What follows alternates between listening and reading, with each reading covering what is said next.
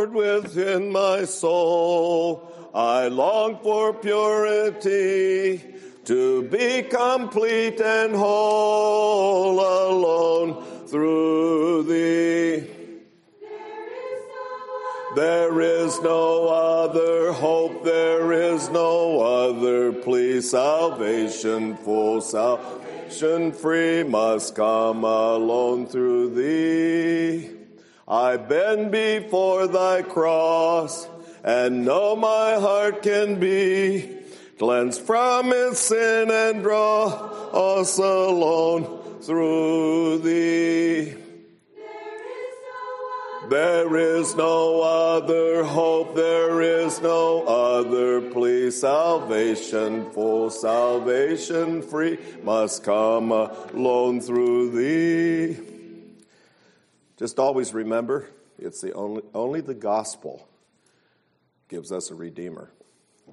And if anybody ever asks you about the other religions of the world, say, well, they have lawgivers. Some of their laws actually are good laws but they do nothing to take away the sins you've already committed or to give you the power to keep that record clean. That's only the gospel. That's the unique feature of the gospel. I think it's good sometimes for us to define things like this so we have a ready answer uh, and don't mumble around trying to think of something to say that maybe won't make much of an, uh, an impression on the people that we're listening to. And so that's, that's the reason I chose that song, Salvation Free, Full Salvation Free comes only through Christ. And nobody ever even offered such a thing, let alone provided it. Uh, so that's the unique aspect of the gospel. It has a redeemer. I tell people, I need a redeemer. I have a whole history that had to be obliterated, and I have tremendous tendencies in my nature to go a wrong direction. I need help to keep that record clean, and only the gospel. The gospel is the only uh, provision of a redeemer. All right, let's quote uh, Matthew chapter 5, verses 1 through 10. and seeing the multitudes, he went up into a mountain, and when he was set, his disciples came unto him, and he opened his mouth and taught them, saying, Blessed are the poor in spirit, for theirs is the kingdom of heaven. Blessed are they that mourn, for they shall be comforted. Blessed are the meek, for they shall inherit the earth. Blessed are they which do hunger and thirst after righteousness, for they shall be filled. Blessed are the merciful, for they shall obtain mercy. Blessed are the pure in heart, for they shall see God. Blessed are the peacemakers, for they shall be called the children of God. Blessed are they which are persecuted for righteousness' sake, for theirs is the kingdom of heaven. All right, and we'll do verses 11 and 12 for tomorrow, and then you will have that passage memorized. Shall we pray? Father, we thank you this morning for your pure word that challenges us with our innate tendencies to selfishness. Help us to keep that selfishness, that self, on the cross. Help us in every decision to reinstate that commitment to have self crucified. Bless us as we study prayer this morning. Teach us to pray, just as your disciples uh, were taught to pray. In Jesus' name we pray. Amen. Now, I told you the other day, and I don't want you to ever forget this the goal of true religion is perfection. And people hate to say that, or they don't like to say that, because the first thing you're going to hear is, well, no man is perfect. Well, that's true. But it's the pursuit of perfection that we are called to. Be ye perfect as your Father in heaven is perfect. Be holy, for I am holy. Paul labors to agony to present every man perfect in Christ. Paul says he's pressing toward that mark of perfection in Christ, although he hasn't already attained it, but he's pressing. And so that tells us something that God takes the pursuit of perfection as perfection. So, what's he do with the imperfections? Well, the Bible says if we walk in the light as he is in the light, we have fellowship one with another. Now, they're talking about honest, wholehearted obedience here. Uh, then we have fellowship one with another, and the blood of Jesus Christ, his Son, cleanseth I like the Old King James Version because many times, not always, but most of the time, the ETH words mean continuous action. His blood continually cleanses us from sin so that no sin even appears on the record. And the reason for that is because God is not a God of time, and He knows that if you're a true Christian, as soon as you become aware of that fault, uh, you will repent, you will make it right, And uh, so in the meantime, he just makes sure it never appears on the record. And uh, why do I know that? Because Romans chapter 8, verse 1 says, There's therefore now no condemnation to those who are in Christ Jesus. When I was a boy growing up, evangelists would get up and they'd say, If you have one unconfessed sin in your life and you were to die on the way home, you would go to hell. And woo, I could at least think of one or two things I should have done better. And uh, it never was explained to me that you're in a problem if you are a sinner. You're practicing sin. There's something in your life, in fact, it's probably hidden, that you're doing that you know is wrong and you keep doing it. Now, now we're talking about a sinner. A sinner practices sin. Christians are not sinners. Christians may sin, but they do not practice sin. If they tell a lie, they're convicted and they'll go back and make it right. That's how they respond when sin happens in their life. Uh, a sinner just keeps on telling lies. In fact, he's known by people as a liar, someone who you can't trust. Christians are not sinners. If you're practicing sin this morning, you can't claim anything that I just said. But if you are not practicing sin, if you're convicted by your sins and you respond to that convicting spirit and you make them right and you are constantly pursuing that perfection, then the blood of Jesus Christ just simply keeps your record clean and you're always ready to meet God. I wish somebody had clarified that for me when I was a young boy, young man, it would have saved me about 15 years of condemnation. So I always try to clarify that to people because often things are said that give a wrong impression about how God relates to people who are honestly following Him. So, the goal of true religion is perfection. All right? In Matthew 6 and 7, Jesus exposes the great hindrances to perfection. The hindrance to perfection is a divided personality. You do your beautiful religious acts with a divided motive, we find, to pray to God, but also to be seen of men. You pray in two directions, I just said. You fast with divided purpose. You do it before God and you hope that men will give you credit for being abstemious. You try to lay up treasure in two directions, on earth and in heaven. You see in two directions. You do not have a, a, a, single eye. You're trying to be loyal in two directions, serving God and mammon. You're anxious in two directions, toward what you shall eat and what you shall drink, and also toward the kingdom of God. So uh, the, the, uh, the hindrance of perfection is not to be a whole personality. Okay? It's to have a personality that's divided. Yes, you want to do things toward God, but you're also thinking of self, and you're trying to serve both of those things whether it's giving, whether it's praying, whether it's uh, uh, fasting, whatever. it's always these two things you're aiming at at the same time. And uh, that's what is a hindrance to perfection. Self that was put out by, way back at the beginning, we talked on the first day about putting self on the cross. Self wants to keep coming back and coming, self wants to keep expressing itself, and it'll do the strangest things to stay alive. Okay? But when it comes back in the form of religion, it's one thing to go out there and serve self with all kinds of carnality, but when you allow self now to enter into your praying, and enter into your almsgiving, and enter into your fasting, and enter into your spiritual life, that is really deadly. That's much more deadly even than a God can convict people out there, but once they have made uh, put self and and become hypocritical with their religion, they're in real trouble because God can't really deal with that very well. He can't get through to them. So now we want to talk about perfection in prayer. It's actually the kingdom prayer or the disciples' prayer, whatever you want to call it. It's not the Lord's prayer. The Lord's prayer is John 17. This is the prayer that was given to the disciples to pray. So I have three points here at the beginning. The delusive prayer. Okay. No nation had higher ideals for prayer than the Jewish nation. One of their sayings was, Great is prayer, greater than all good works. We know that's true because Jesus said, Pray without ceasing. Now, I used to wonder how you could pray without ceasing, but now I see you can text without ceasing, so I guess you can pray without ceasing. No, really, I'm, I'm being very serious.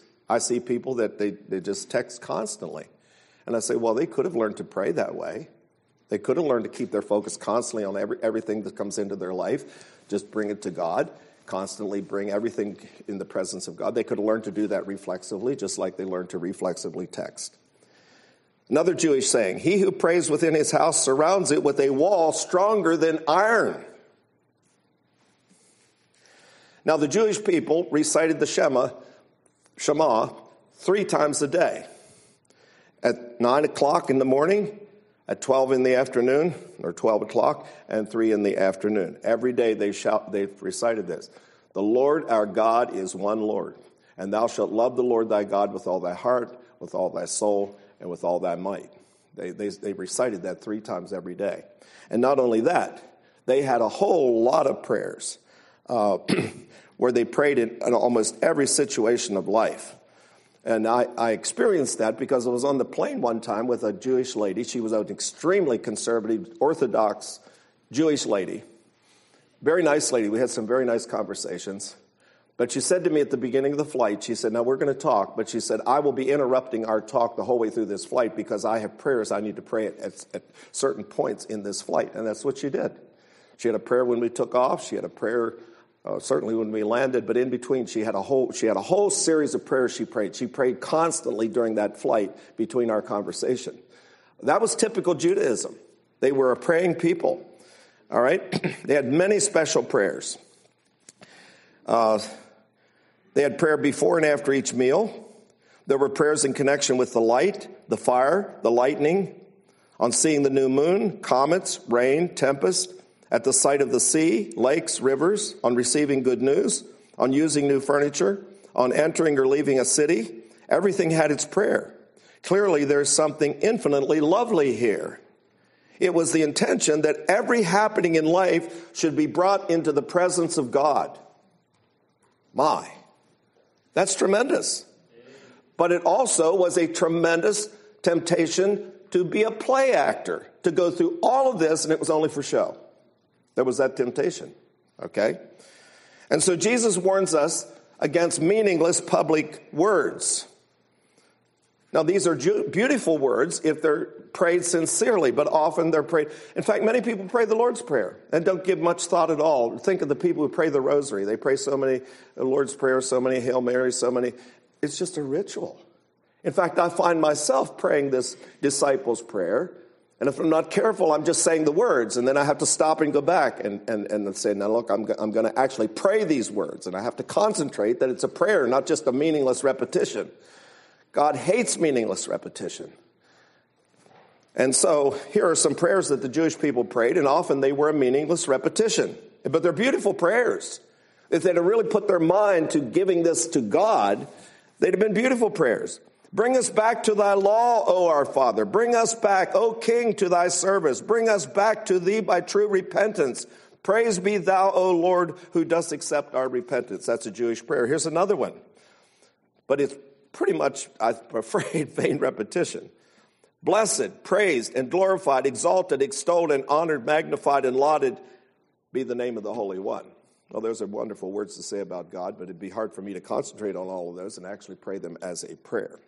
So God did not want meaningless repetition. So if you pray the Lord's Prayer, make sure you're praying it. Make sure you're not just saying the words and say, now I said the Lord's Prayer. Um, the Anabaptists prayed that often.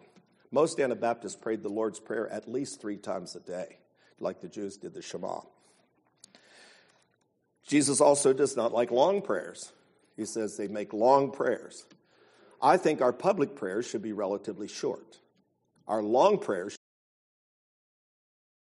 I found myself wondering, I wonder how long his prayers are at home. Now, maybe they were two hours long. I mean, for all I know. I mean, I'm not saying he wasn't a godly man, and I'm not saying his prayers weren't genuine, but he prayed long public prayers. Long public prayers.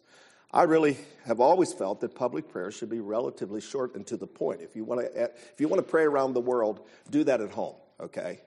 Uh, make your prayer in public short and to the point of whatever that prayer is supposed to be about. That's, that's my concept of, of public prayer. Also, repetitious prayers. God does not care for that at all. Um, oh, Baal, hear us. Oh, Baal, hear us. How many hours did they cry? A long time. All morning, I think. Uh, great is Diana of the Ephesians. They, they shouted that for two hours. Uh, it becomes sort of hypnotic. it does something to you, but it's not the thing that really should be done. So that is the delusive prayer.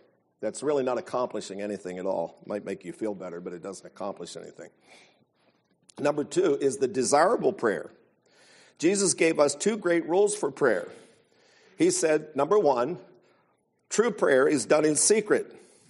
Deliberately seek a private place where nobody will hear you or be watching. I love to pray walking because nobody hears me. And I can pray out loud and I can just walk and walk and uh, do all the praying I want to pray, but I'm in secret. Nobody's hearing me. It's just between me and the Lord, okay? Because prayer is a two way communication. God not only wants us to be speaking to Him, He wants to speak to us. Jesus said, if you're doing your worship and you remember that your brother has ought, has ought against you, that's a memory brought to you by the Holy Spirit. That's God speaking to you. He wants to do that. He wants to speak to you. And so you need to be in a situation where you don't have any distractions, nobody's there to hear, and you're communicating with God. Okay? God wants to speak to us as we speak to Him. And then He says the prayer should be simple. He says God already knows our need. And that's why they, there shouldn't be all this lengthy, flowery stuff. God already, He knows all of that. Okay? So there's no need to beat down the gates of heaven by screaming and hollering and crying and carrying on. I mean, if you truly are sorrowful and you cry, that's fine. But don't try to generate it, okay? We are to come to God with uh, importunity. Uh, he wants us to come to Him constantly with our needs. Well, you say if he already knows our needs, what, what's this all about? Because it, number of occasions where Jesus said the person who comes with importunity just keeps coming and coming and coming and coming and coming with their requests. That's the person who gets the answers. And I really believe that's true. Often we pray a prayer once, twice, and then a month later, we oh, I haven't been praying for that. Well, now God's merciful, and I'm sure He answers some of those prayers, but basically the prayer that's really God hears is the importunate prayer. And I'll explain a little bit how that is. If my son came to the supper table and said, Dad, I want a bicycle. Well, knowing how children are, I probably let that go in one ear and out the other. But if the next night he comes and says, Dad, did you hear me last night? I want a bicycle. Oh, now he, okay, twice he said that. Uh, then the next night he comes and says, Dad, I need a bicycle. Oh, he needs a bicycle. Okay. And if for a month or two, he, every time at supper, he keeps bringing this up and keeps explaining the, why he needs this bicycle and goes on and on and on and on. I'll after a while say, you know what? I think that boy really has a sense of his need, and I pre- think he'll really use this bicycle, and I think he'll really appreciate it if I give him a bicycle. So it's not to overcome God's reluctance, it's more for God to be able to observe and for us to be able to get to the place where we really sense our need and we become desperate. And God knows that once we get to that place, if He answers our prayer, it's going to mean something altogether different than if we just mumbled one little prayer, uh, sort of halfway, half-heartedly. So I think it's more the conditioning that happens to our hearts as we come and come. We're building a relationship with God. I used to think if you prayed it more than one time, that meant you didn't have faith. No, I think it's the opposite. If you keep praying and praying and praying, it's not happening, but you keep praying and praying and praying, that means you have faith that it's going to happen if you keep praying. George Mueller said he had five friends who were lost. And he prayed for them for 50 years. This is in his journal. And in his journal, he records uh, two or three, I forget which, were converted shortly before he died. And somebody else observed that the others, the rest of them, were converted shortly after he died. But he prayed for them for 50 years. 50 years he prayed. So these are the uh, desirable prayer characteristics uh, simplicity and secrecy and importunity. Now we want to look at the disciples' prayer. So if you turn to Matthew chapter 6, we will look at this wonderful, wonderful prayer. I'm calling it the disciples' prayer because it's the prayer they were to pray. I told you Jesus prayed his prayer in John 17. Now, this prayer was given at the request of the disciples. They saw that the secret of Jesus' life was his prayer life. And we need to get that through our heads. The secret of spiritual life is your prayer life. You are no more spiritual than you are prayerful. Okay? And when I say you, I'm talking to John D. too. That disciples never ask to be taught how to preach. They never ask to be taught how to cast out devils. They never ask to be taught any of those things, to, how to heal. This is the only request they ever made in Luke chapter 11. Lord, teach us to pray. They saw their master pray without ceasing. They saw that that's what, that's what it was. That's where the secret was. That's where everything that happened found its origin in his prayer life. He was praying when the Holy Spirit came upon him at his baptism. He prayed after feeding for the 5,000. I think a prayer of tremendous gratitude that his God had answered his prayer. He prayed all night before choosing his disciples. He prayed after healing and teaching. He was praying when he was transfigured. He said demons cannot be cast out without prayer and fasting. And that doesn't mean you start fasting when you need to cast out a demon. You won't have time. That means you had a history of fasting and you're all ready uh, for, for the experience. He said, Men ought always to pray and not to faint, not to give up. He prayed in Gethsemane before the crucifixion. I want you to look at what it says about that. Would you turn to Mark chapter 14, verse 33?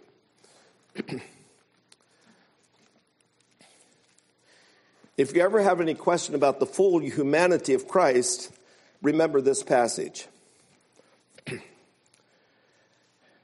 Verse 34 And he said unto them, My soul is exceedingly sorrow. I'm sorry, I, I, I need to begin with verse 33.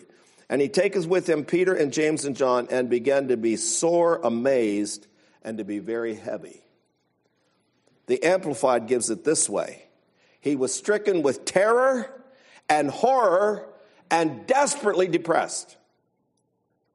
I never think of Jesus that way. Depressed? Jesus?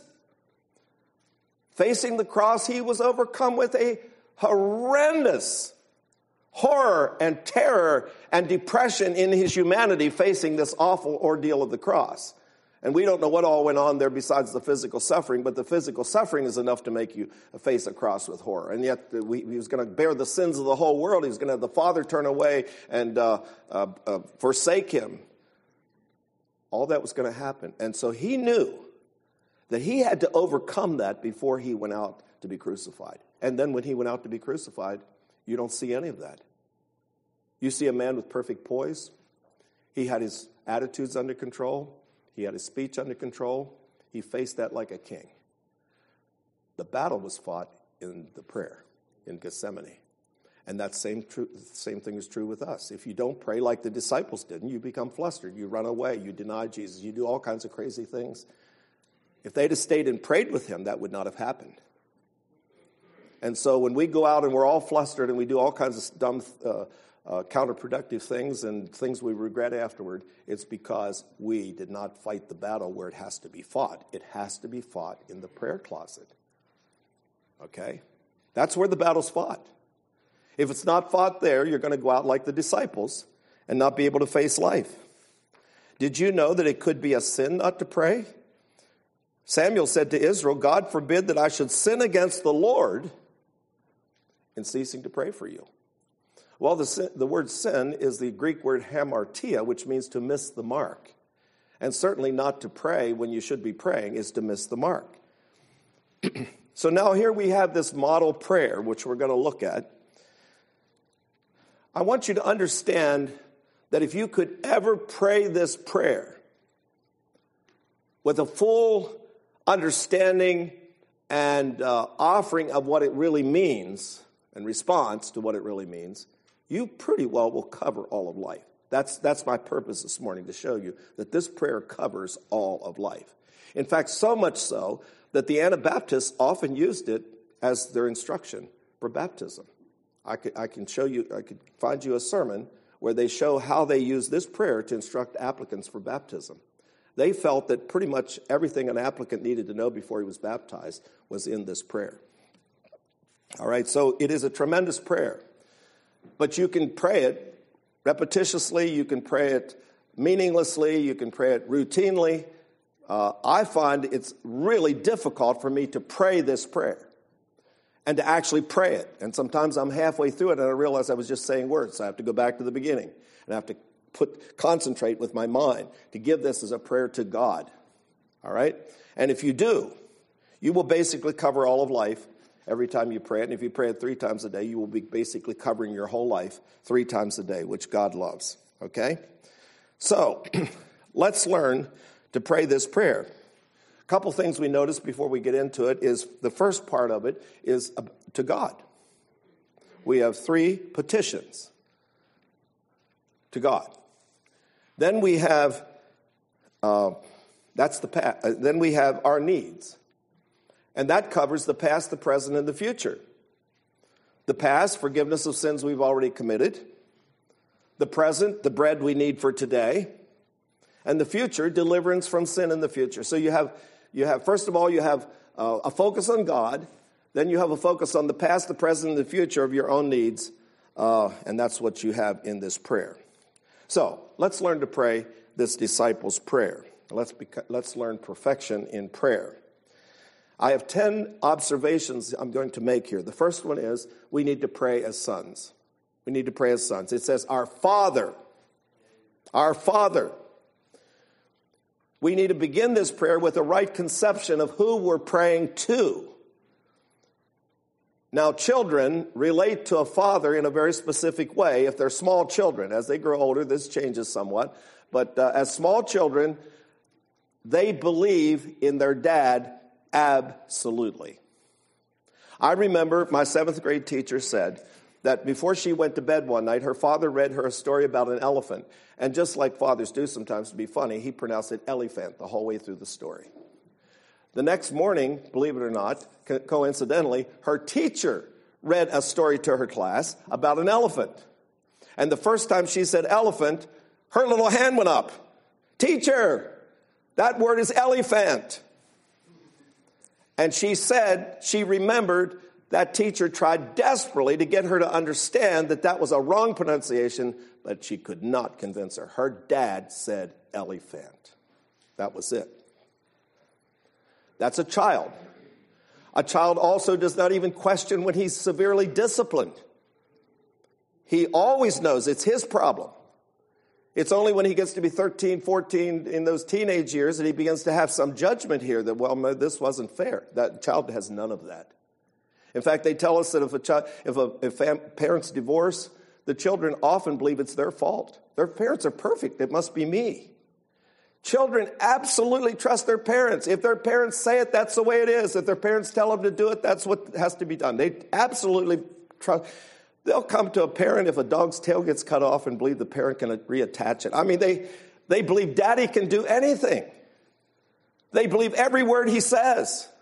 They blame themselves for all their faults. That's a child. And we're coming to God as a father.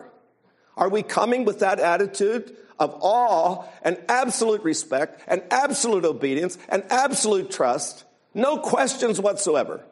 If God says it, that's how it is. If God tells us to do it, that's what we're going to do. That's our attitude when we come to God as a father. And that's amazing that God would have us to be his sons. I would understand if God had said, look, these people are in a bad way. They're all going to perdition. We're going to do something. And he would have provided a redemption that would have put us in the category of servants or slaves. I would have said that was a great redemption. But that's not what he did. He brought us into his family. He made us sons. And why he would ever want me for to be his son, I have no clue. I have not been a good son at all through most of my life. But God wants me to be family. In fact, John was struck by this, the gospel writer John. He says, Behold, what manner of love the Father hath bestowed upon us. That word manner, if you look it up, means strange. This is a strange love that we should be called the sons of God. Servants of God, yes. Slaves of God, yes. Sons. Wait a minute. But that's what God did. And we should be like Gypsy Smith, who preached the gospel way into his 80s. And Fleming Revell, his publisher, said to him, Gypsy, what is the secret of this passion you still have to preach the gospel? And he said, I have never lost the wonder. I have never lost the wonder. It's just too wonderful. It's too unbelievable that God would do what he did with the likes of me and would want me to be one of his family. This is an amazing thing that we don't think about, and it doesn't grip us like it should. All right? This is a privileged relationship, and our Father is a rich Father. We have a song in our hymnal that says, Thou art coming to a king, large petitions with thee bring, for his grace and power are such, none can ever ask too much. that's our Father. and that's why we should constantly be praying because the resources are unlimited. Okay? It's a trusting relationship. And later in chapter 7, it says, Everyone that asketh receiveth. It took me years to get that through my head. There again, asketh, continues to ask, continues to knock, continues to seek, receives. Everyone. Everyone that asketh receiveth. We come to him in this prayer because we're coming to our rich Father who we are family with him and he loves to give things, good things to his children. And everyone that comes to him with a request and continues to re- with that request will receive. That's how we begin this prayer, okay? That's praying as a son. I went over that sort of fast, but uh, I think you're getting the point. It's an absolute trust in a very rich Father. And if we really understood that, we would be constantly bringing everything to Him. I mean, the source of everything is there. Not here, but there. the second thing we notice here is we pray as a brother. Our Father. There's not a singular pronoun in this whole prayer. It never says I, it never says me, it always says ours. Us. It's always a plural pronoun. Seven of them. Never I, me, or mine. The Anabaptists understood this. They said, No man can come to Christ except he bring his brother with him. You see, and I don't have room on this board to do it, but that's okay. Uh, most people have this idea, they have this individual relationship with God. Everybody has their own individual relationship with God. That's not what our Anabaptist forefathers understood. They understood that here we are, and we're coming as a body to Christ. And so that's why they said no one can come to Christ unless he brings his brother with him. That doesn't mean that when you go to pray, you've got to get your whole congregation together. No, but what it does mean is while you're praying, they're all there. And if you remember that there's a relationship problem between you and somebody, that's going to be a problem. And you need to resolve that before you continue your prayer. That's what he's saying. Okay? In fact, I want you to turn to 1 John. Here's an amazing scripture.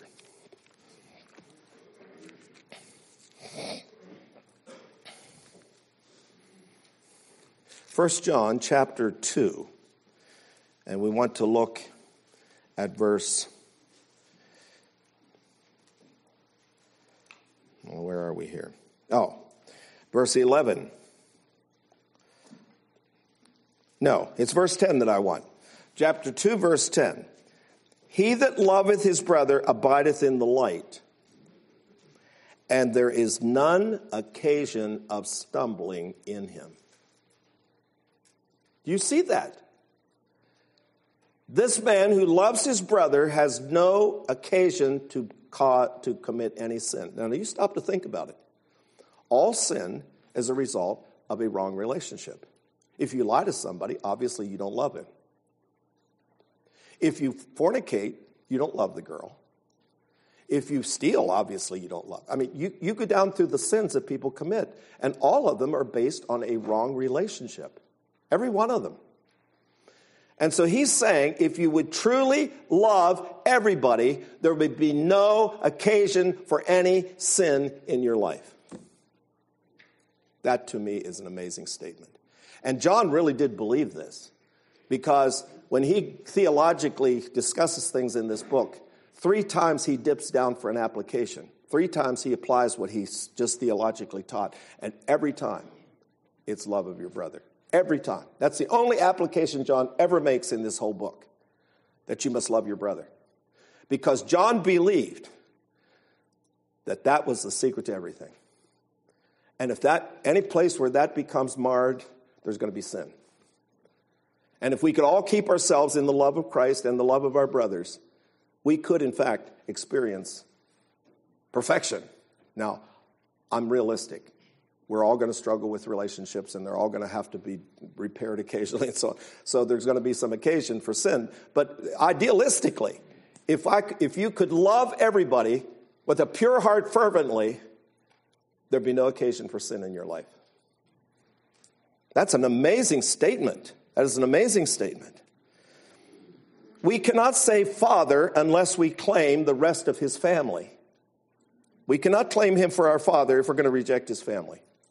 The Bible says we're going to comprehend with all saints what is the breadth, the length, the depth, and the height of the love of Christ. We're going to comprehend that with all saints. We're not going to comprehend it by ourselves. It's going to be with all saints. And that's why I have a real problem with these people trying to live their Christian life individually. And they say, oh, I don't want to, maybe they've been hurt by a church or whatever, but I'm not going to be a part of a church. I'm Just going to go out there on the mountain and worship by myself. Well, that's not what it's all about. Our personal salvation is a means to an end. It's the society of the redeemed that God is making up, and He's calling people into, brother. Uh, this, this predestination idea has, is not focused on getting people to heaven when they die. It's focused on getting people qualified to join the kingdom of God and be an elect, special, peculiar, honored, favored people. That's what the election's all about. It's an election for the kingdom of God to be expressed right here and now. Uh, the Calvinist has it all wrong. He doesn't even understand what it's all about. So, to say I'm going to be a Christian by myself is like saying I'm going to play pro- professional baseball, but I will never join a team. Oh, you can't play professional baseball by yourself, and you cannot be a Christian by yourself either, unless you're on some desert island and there's no other person to relate to. And then God knows what to do with that. And I don't think any of you will ever have that experience. But you must be part of this kingdom. That is what it is all about. Okay? So we pray as a brother. The second thing, third thing, we pray with reverence. We pray with reverence, which art in heaven. God said the idolater's problem is they think God is altogether such as they are, and that's a problem. And in our age, that's people want to talk about God as their buddy and whatever. They use all kinds of words that say, He's just a guy next to me. No, no, no, no, no. God is in heaven. He is the great other. We will move toward Him. He will move toward us, but only to bring us to where He is. And we need to get that through our head, and we won't see anything rightly. And I appreciated Brother Mickey's talk the other night unless we see it in that perspective. And he could have added one to his, his uh, list of illustrations the 12 spies that went into the land of Canaan. They all saw the same thing. They all saw the same thing, and they came back and said, It's a good land, it flows with milk and honey. They brought grapes back to show how wonderful it is. But 10 of them said, The problem is it's a land that eats up the inhabitants thereof. Now, I'm not sure what they saw. Were they killing each other? Was there a famine? Was there a plague? I mean, I don't know what was going on. Well, there wasn't a famine for sure, but there was, might have been a plague, sickness. They were dying. The people in that land were dying. And the ten said, and they were looking at it only through their own eyes, if we go in there, we're going to die. I mean, come on, we can't do that. But the two said, You don't understand. They are bread for us.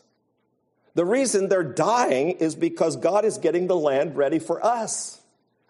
Now, why were they able to say that? Because they believed God when He said, Go into that land and I will bless you in that land. And because they believed that, then they were able to process what they saw with the right perspective. And so we need to have a tremendous reverence to God we have, uh, uh, back to what I said earlier, believe absolutely what he said and learn to see things through what he has told us. And with that perspective, we will get it right.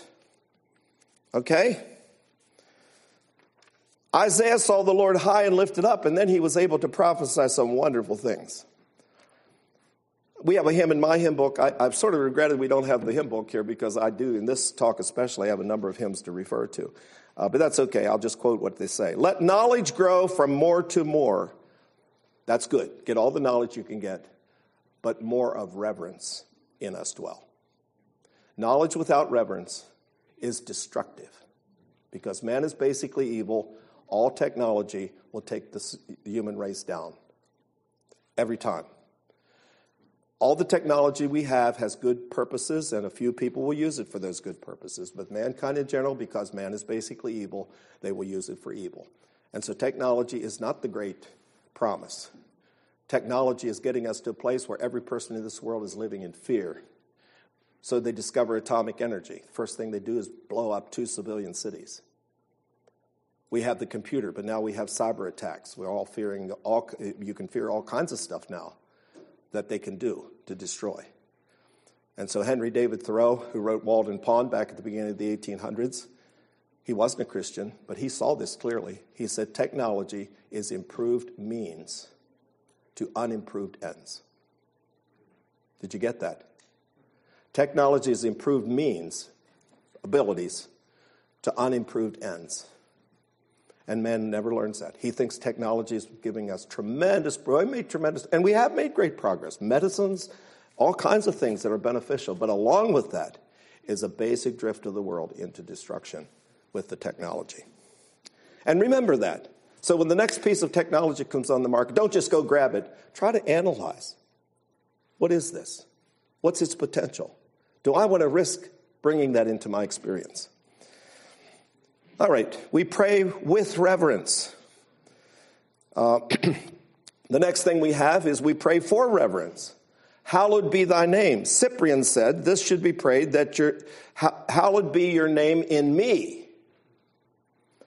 That is a, a carefulness not to do anything or say anything that would give people a wrong impression of God. I mean, there's that Westboro Baptist church that does awful things, and I hear about, I think the only church that most of the agnostics know that call me on the phone is the Westboro Baptist church. And what do they know about the Westboro Baptist church? Is its horrible concept of God. And we need to be careful. Our life is giving a demonstration of God. And we pray, Hallowed be thy name. I love this story of uh, this Nazi concentration camp. Well, I don't like that part of the story, but it's a, you know, some of the most beautiful things have happened in the most awful circumstances. Uh, there was a policy in the Nazi concentration camps that if anybody escaped, 10 people would be chosen to be put into a death cell and not be given any water or any food until they died. It would have been a horrible death.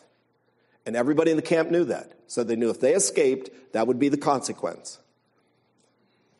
And so there was an escape. And they lined up the men and they went down the row, eeny, meeny, miny, mo, and they picked out 10 men to die in the death cell. One of those men was a man with nine children. And it was known in the camp that he had hoped to survive because he felt his family needed him. There was also in that uh, camp that was not chosen a man who was single. He was a pastor. And he very carefully, because these Nazis were terribly unpredictable and mean, he very tactfully was able to make a request that he could replace the man that had the children. And he was granted that request. And these men all went to this death cell. Now, everybody knew that the men in that death cell spent their time, spent their time screaming and blaspheming and blaming God and blaming everybody under the sun. It was just an awful thing to hear that men in that death cell. But this was different. All they heard from that death cell, because that pastor was there, was singing and praying until they heard nothing. That is beautiful. We want people to come to reverence God, and we have a tremendous influence in that direction if we wish to be. Oh, to be like thee the passion of that song has always blessed me. A passion for holiness. Number five, we pray for a realization of his kingdom. Thy kingdom come. God's first priority on this earth is his kingdom, which currently is the church expressing that kingdom. Okay? And we are not to seek our own salvation first. We're to seek the kingdom first. Our salvation is a means to that end, and that should be the whole focus. God is salvaging my life because He wants a society of the redeemed for the world to see. Okay? He wants a little colony of heaven on this earth. That's what we pray in the Lord's Prayer. Thy kingdom come, thy will be done in earth as it is in heaven. In fact, if you seek to save your life, what's the Bible say? You'll lose it. Years ago, Charles Finney wrote a book called Lectures to Professing Christians. So everything in that book was to Christians. I don't remember anything else he said in that book except one thing. He said, He whose primary purpose, now I'm not saying that the idea of avoiding judgment and going to heaven when you die, that should be part of our thinking. I'm not saying it shouldn't be. But he said it this way He whose primary purpose is to escape hell shall surely go there. And then he quoted this verse He that shall seek to save his life shall lose it. Because that's still selfish. That's a selfish motive for being a Christian. It might be a good start. If you started out that way, that's fine. But you should very quickly get your focus on the kingdom of God. Because if you seek only to save your life, there's no promise for you. Seek ye first the kingdom of God and his righteousness. That's what we are supposed to seek. A society in which Jesus would feel at home as king. Rome away from Rome. You know, Philippi was a, was a Roman city in the middle of a Greek civilization. And when you walked toward Philippi, you walked through Greek territory and you heard Greek language, you saw Greek customs, you saw Greek courts of law, you, everything was Greek. Until you stepped inside Philippi, and then it was Latin. It was Roman dress. It was Roman law. It was Roman custom. Just a stark difference. And in Philippians, it says, Our conversation is in heaven. We're here expressing heaven. There should be a stark contrast between the kingdom of God, the society of the redeemed, and the world. I hope you learn to distrust everything about their values. They're all rooted in self, and they're all an illusion. and so we pray for a realization of his kingdom. We commit ourselves to a perfect realization of what God had in mind when he created man, the society he had in mind. And uh, Jesus came to restore that society because he died on the cross to free us from this power of selfishness. By the way, just remember, if you don't remember anything else I said, selfishness is a synonym for sin. That's what it is. That's what we put on the cross, self. He came to redeem us from that. He came to deliver us from the power of that. Now we struggle with it, but we have a power that causes us to rise above it if we avail ourselves of our resources. So, this point was pray for reverence. We pray with, with reverence. We don't want to uh, sully God's name in any way. And then we pray that God will give us more and more reverence. And then we pray for his kingdom. All right? Number six, we pray for obedience. Thy will be done in earth. I always pray in earth. And I'll tell you why, because this is the earth I want his will to be done in. I know a lot of people say on earth. I think the old King James Version says in earth. It says, uh, um, Thy will be done in earth, yes. And that's how I always pray it. Thy will be done in earth as it is in heaven. So we pray for obedience, actually. God has no plan of salvation. Remember, salvation means salvaging. He has no plan to salvage a life that is not surrendered to Him. Did I give the uh, uh, illustration of a surgeon here? I did. Yeah, he's going to have to do lots of cuts and they're all going to hurt, and many of them we don't want. And there's no way that he can do that operation unless we are totally surrendered to him because we're going to rise up and rebel and get off the operating table. Yeah, that's what's going to happen. So we pray to be obedient. Thy will be done in earth as it is in heaven. Now, how do we know the will of God? Uh, uh, Brother uh, uh Wolf t- touched on this yesterday, but I'll give you a few things here too. Number one, and he did touch on this nothing is God's will if it doesn't harmonize with the Bible. Okay? If it doesn't harmonize with the Word of God, it's not the will of God. Suppose you saw a man outside a bank, he's on his knees, desperately praying, asking God whether it is his will for him to rob the bank. What would you say? Get up off your knees. It clearly is told it's wrong to steal. But people do that all the time. God, is it your will for me to remarry? God, is it your will for me to take off my covering?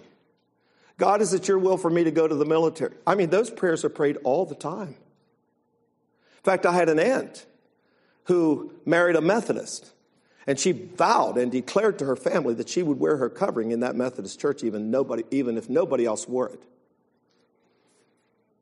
And then she quit wearing it after a while. And then one day she was cleaning her house. She took a yardstick under one of the pieces of furniture, and out came a tract on the covering. So she put it back on again. Then she ended up in the hospital, and of course, they didn't keep her covering on in the hospital. And Uncle Frank, who never appreciated her covering, told the family, Now, when mom comes home, don't you say one word to her about it. And they didn't, and she never word after that. But this is what people do with the will of God they play games. And so the first principle is if you're violating anything God said, don't expect Him to tell you anything. Okay? That's the first principle. And you say, well, that's easy. Well, it might not be as easy as you think. You might make yourself believe all kinds of things about the Bible if your desire is strong enough uh, to rationalize. By the way, most theology is rationalization, brother. Uh, I, I, keep working on Brother Allen back there. anyway, number two, you commit yourself to doing the will of God before He tells you what it is. You have committed yourself, God, whatever you tell me to do. Like Paul said, Lord, what wilt thou have me to do? You, pray, you, you make that commitment before God tells you anything. I say to people, it's like if you gave God a blank piece of paper and you said, God, would you write your will on this piece of paper? And God says, okay, I will. But do you see that little line at the bottom? As soon as you sign that, I will start writing my will on the paper. You commit yourself to do what he tells you to do before he tells you, because he said, if any man will know his will, uh, do his will, if any man will do his will, he will know of the doctrine, whether it be of me, Jesus said, or of, of man, or whether it be of God or of man. So that's the second principle, is to commit yourself to doing it before he tells you what to do. Whatever you tell me to do, Lord, I'm going to do it. He wants to hear that before he tells you anything. Number three, he commits himself to pleasing God. I think I described this the other day the difference between obeying God and pleasing God. You know, David one time wanted to build a, I told you this, wanted to build a temple, and the Lord said, No, but I'm pleased you want to build the temple. David pleased God. God never said in any of his instructions that there was to be a temple built. The tabernacle was good enough for him.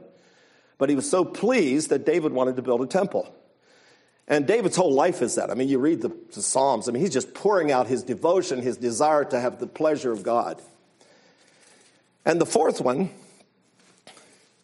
is to be faithful in that which is least.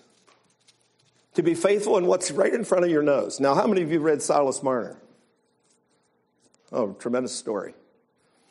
Well, Silas is a man who, at the beginning of the story, is wronged by the church he was in, and he becomes bitter and he leaves his community, goes to another community where nobody knows him, becomes a hermit, and dedicates himself to making money and stays in his little cabin and only goes around selling things to people. But he makes no connections in town as much as possible because he, he's just bitter against everybody.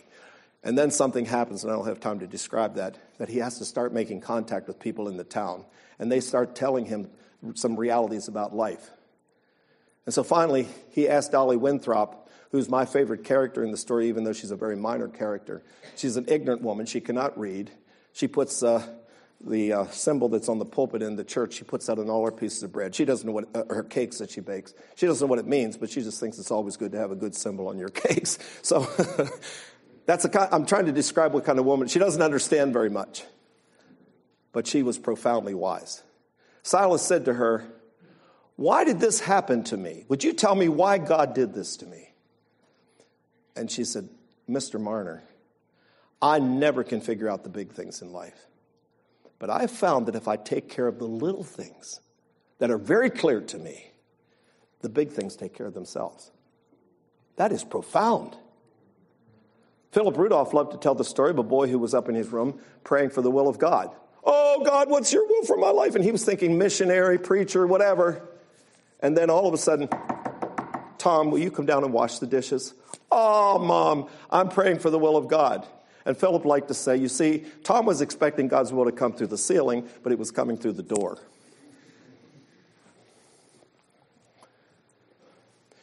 If there's any secret to anything I have accomplished, it's not been very much. It's that whatever I was given to do, if I was given a devotional to give, I put my whole heart into that. If I was asked to teach school, I put my whole heart into it. If I was asked to come to CLP and work, I put my whole heart into it. That, that, if anything, and, and then the doors just sort of open because people observe. Well, yeah, and so we ask him to do this, and the opportunities get bigger and bigger, and God knows how to make that happen if He sees you're faithful in that which is least. So put your whole heart into whatever anybody asks you to do. Do it to, with all your might. The Bible teaches that. So if you obey those four principles, I don't think you can help but know the will of God.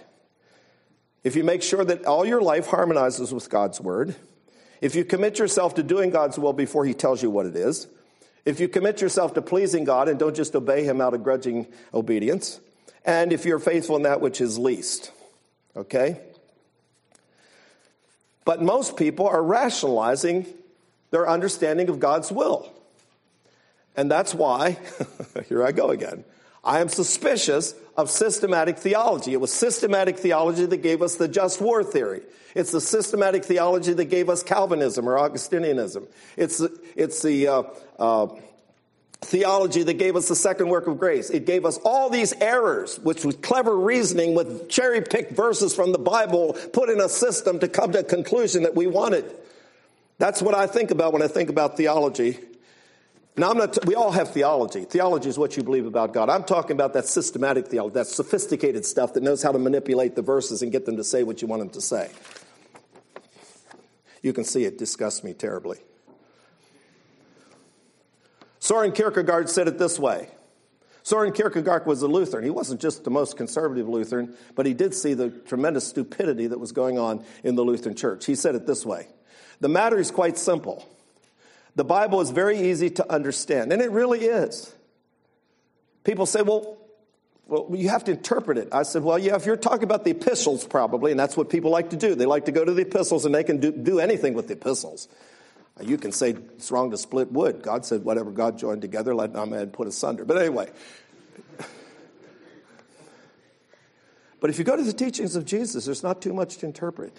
Love your enemies. Do you cut off the head of someone if you love them? I mean, I, I don't think. Dean Taylor says he'd like to see a Bible with a footnote for all of Jesus' teachings where it says, Love your enemies, and you go down to the bottom of the page and it says, This is what it really means love your enemies. but here's Kierkegaard. The Bible is very easy to understand. It, it, people who really want to understand what Jesus said really have no trouble. And you go down through history and they all come to the same conclusions, including non resistance. But we as Christians are a bunch of scheming swindlers. We pretend to be unable to understand because we know very well that the minute we understand, we are obliged to act accordingly. Take any words of the New Testament and forget everything except pledging yourself to act accordingly. My God, you will say, if I do that, my whole life will be ruined. How would I ever get on in the world? Here lies the real place of Christian scholarship, and I'll add theology. Christian scholarship is the church's prodigious invention to defend itself against the Bible to ensure that we can continue to be good Christians without the Bible coming too close to us. Oh, priceless scholarship, what would we do without you? Dreadful it is to fall into the hands of the living God, but it is even more dreadful to fall into the hands of the New Testament.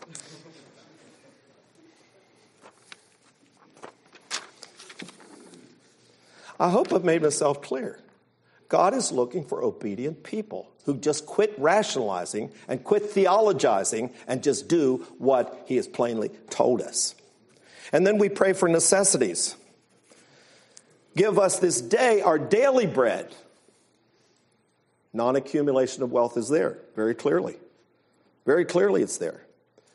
Christians do not accumulate, they are lavish givers. That verse, we don't have time. Oh my, we're running out of time terribly. Uh, we don't have time to go back to that passage where it says God loves a cheerful giver. And by the way, that verse I always quote uh, God is able to make all grace abound toward you, that you always having all sufficiency in all things may abound into every good work. That's my favorite verse in the Bible. But preceding that, it, God is a lavish giver if you are a lavish giver. It's right before that that it says God loves a cheerful giver. And that word for cheerful in the Greek is hilaros, hilarious. I tell people that when they pass the offering basket, there should be chuckles all up and down the pews. I mean, this is a hilarious. This is a, I came to church because I it just am always hilarious when they pass that offering plate. That's the attitude God wants. He wants us to be cheerful givers. And I've already told you that that's going to be the final judgment. It's not going to ask if you're born again. It's not going to ask if you're holy. It's not going to be asked many of the things that we preach about. It's going to be what did you do with your stuff? Okay? And I could say, you know, I could say an awful lot about this subject, but we've already talked about it. Number eight, we pray for forgiveness. Are you becoming convinced that all of the Christian life is in this prayer? We pray for forgiveness. This is the only part of the prayer that's repeated. So we know that it's a very important part of the prayer because all of human experience is based on this forgiveness. If you can learn to forgive, all of life will open up to you. And the reason why the basis of all human relationships is this is because we are all human. We're all going to disappoint each other, probably all going to hurt each other, I hope not intentionally.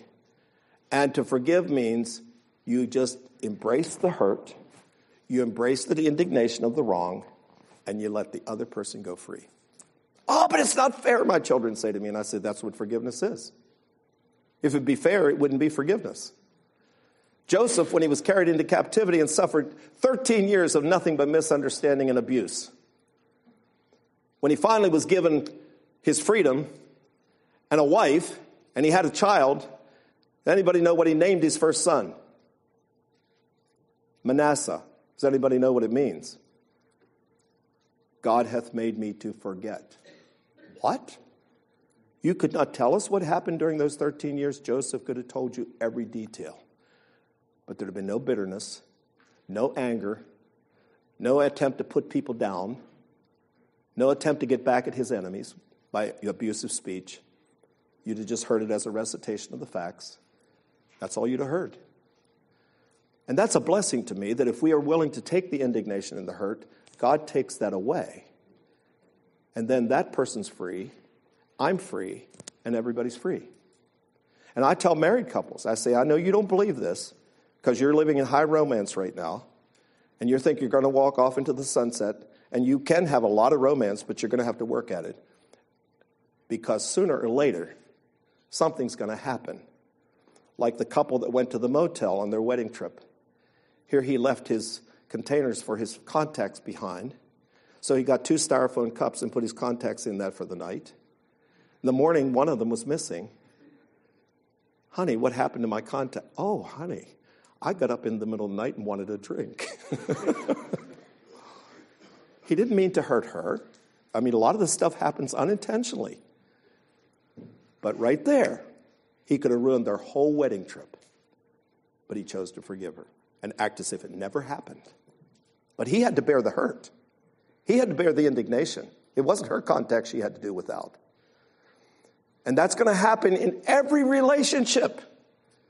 And we have to learn to let it go.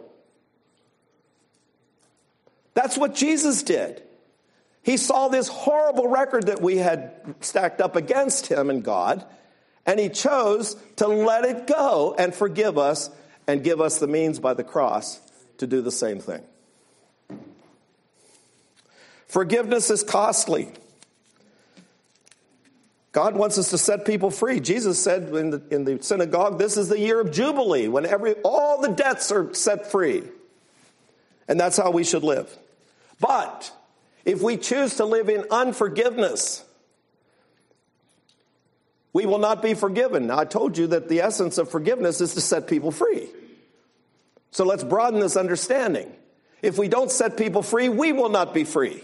Corrie ten Boom one time had a dream that she was in a, she had her enemy in a cage. And she was going around punching him with a stick, and she was having a great time, making him suffer for all the wrongs he'd done to her. And then in the dream, God says, Let him out of the cage. And Corrie said, No, no, no. She was enjoying what she was doing. But God finally persuaded her to do it, gave her the key. She opened the cage, and guess who came out? Corrie. She was the one in the cage. That's what Jesus said. And so, a lot of people walking around, they're in bondage to depression, loneliness, addictions, insecurity, fears, habits they can't break, all kinds of bondages. In fact, when somebody calls me and says they have this tremendous addiction, first thing I say is, What's your relationship with your father? There it is. There it is.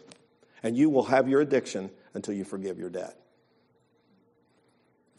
That's what Jesus is saying here, and I think that's why he repeats it twice. He understands the tremendous cost of an unforgiving spirit. You cannot afford it. And I could tell you some stories, but I don't have time. Number nine, We pray against temptation.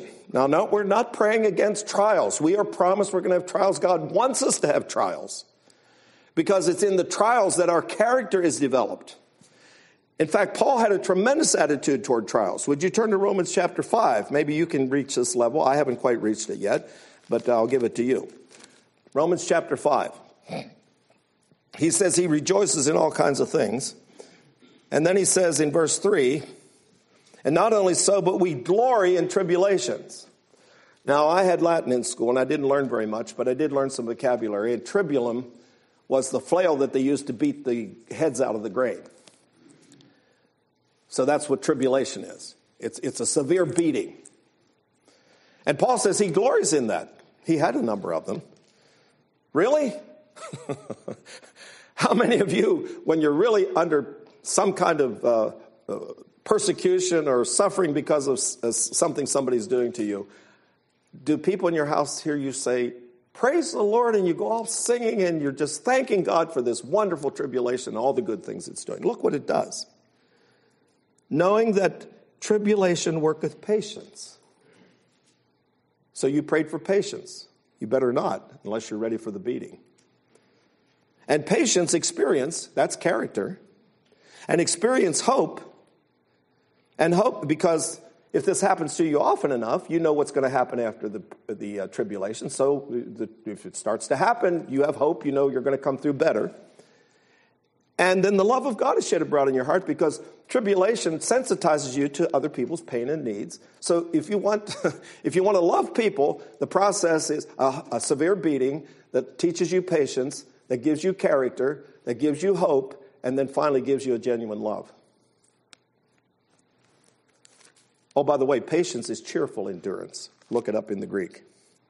So we pray, though, that in this trial, we will not be tempted to blame God or blame somebody else. That's the problem. The trial's good, but there's a fine line there where we cross that line, and instead of looking at it the way Paul looked at it, we blame somebody, even God. Why is God doing this to me? And there are many people who are bitter against God because they went through some bad experiences. And Paul is, uh, uh, we're praying in this prayer. This is a very treacherous thing when we're under trial that we won't get on the phone and gossip against the person who's causing the trouble. See, that's what happens. And we pray that that won't happen. We will not blame anybody. We will suffer the trial and benefit from it. That's what this prayer is all about. Next, we pray for deliverance. Deliver us from evil. It actually should read the evil one, and that's how I always pray it. Deliver us from the evil one. This is the subconscious cry of every heart that we could be delivered from our faults, freedom to be our best. Deliver us from, Paul says, O wretched man that I am, deliver me from the body of this death, this flesh. David says, Deliver me from blood guiltiness. Every person in this world wants deliverance from pain, bitterness, disappointment, worry, poverty, broken dreams, and broken hopes. We sing in our hymnal. Here's another song. Oh, life in whom is life indeed, in whom our best desires are freed. I love that statement. I get goosebumps every time I sing it. Oh, life in whom is life indeed, from whom our, in whom our best desires are free. We're delivered to be what we were intended to be. I tell people, you know, when you crucify self, you're not really crucifying self. You're crucifying a self that is parading as self. It's not your true self, it's an impostor, it's a distortion of who you really are. And God wants you to deny that. He wants you to put that on the cross so the true self can come forth, the true person God created you to be. So don't be afraid to put that impostor on the cross. Jesus recognized evil as a reality. He did not deny it. In our world, people believe man is basically good, and that leads to disillusionment. Okay? God wants to give us grace, and one of the last things I want to show you is what grace really is. Now, everybody says, they like that little acrostic that says, God's riches at Christ's expense. That spells grace, the acrostic. But when they say that, I always say to myself, what are the riches? What are they talking about? Well, if you go to Ephesians chapter 1, verse 3, you get, I think, the best definition of grace in the whole Bible, but the word grace isn't there. But it says this it says, He has blessed us with all riches in the heavenly places. In other words, picture it this way. Let's conclude this quickly here. Here's the heavenly places. And there is God's unlimited wisdom, there's his unlimited power, there's his unlimited forgiveness, there's his unlimited mercy. I mean, just go on. You can make a huge list of all the unlimited characteristics that God represents. God's riches at Christ's expense, all of that made available to you. There's no excuse for sin. There's no excuse for any of the things that we make excuses about. There's unlimited grace. If you need to forgive somebody, don't say, Oh, I just can't forgive. No, no, of course you can't. Without me, you can do nothing, Jesus said. But you have all the resources you need to make that happen. But you remember the cross where I showed you we make decisions? You've got to make decisions. Are you going to move in obedience to Jesus? Because God only pours this out when He sees somebody moving in the direction He wants them to go.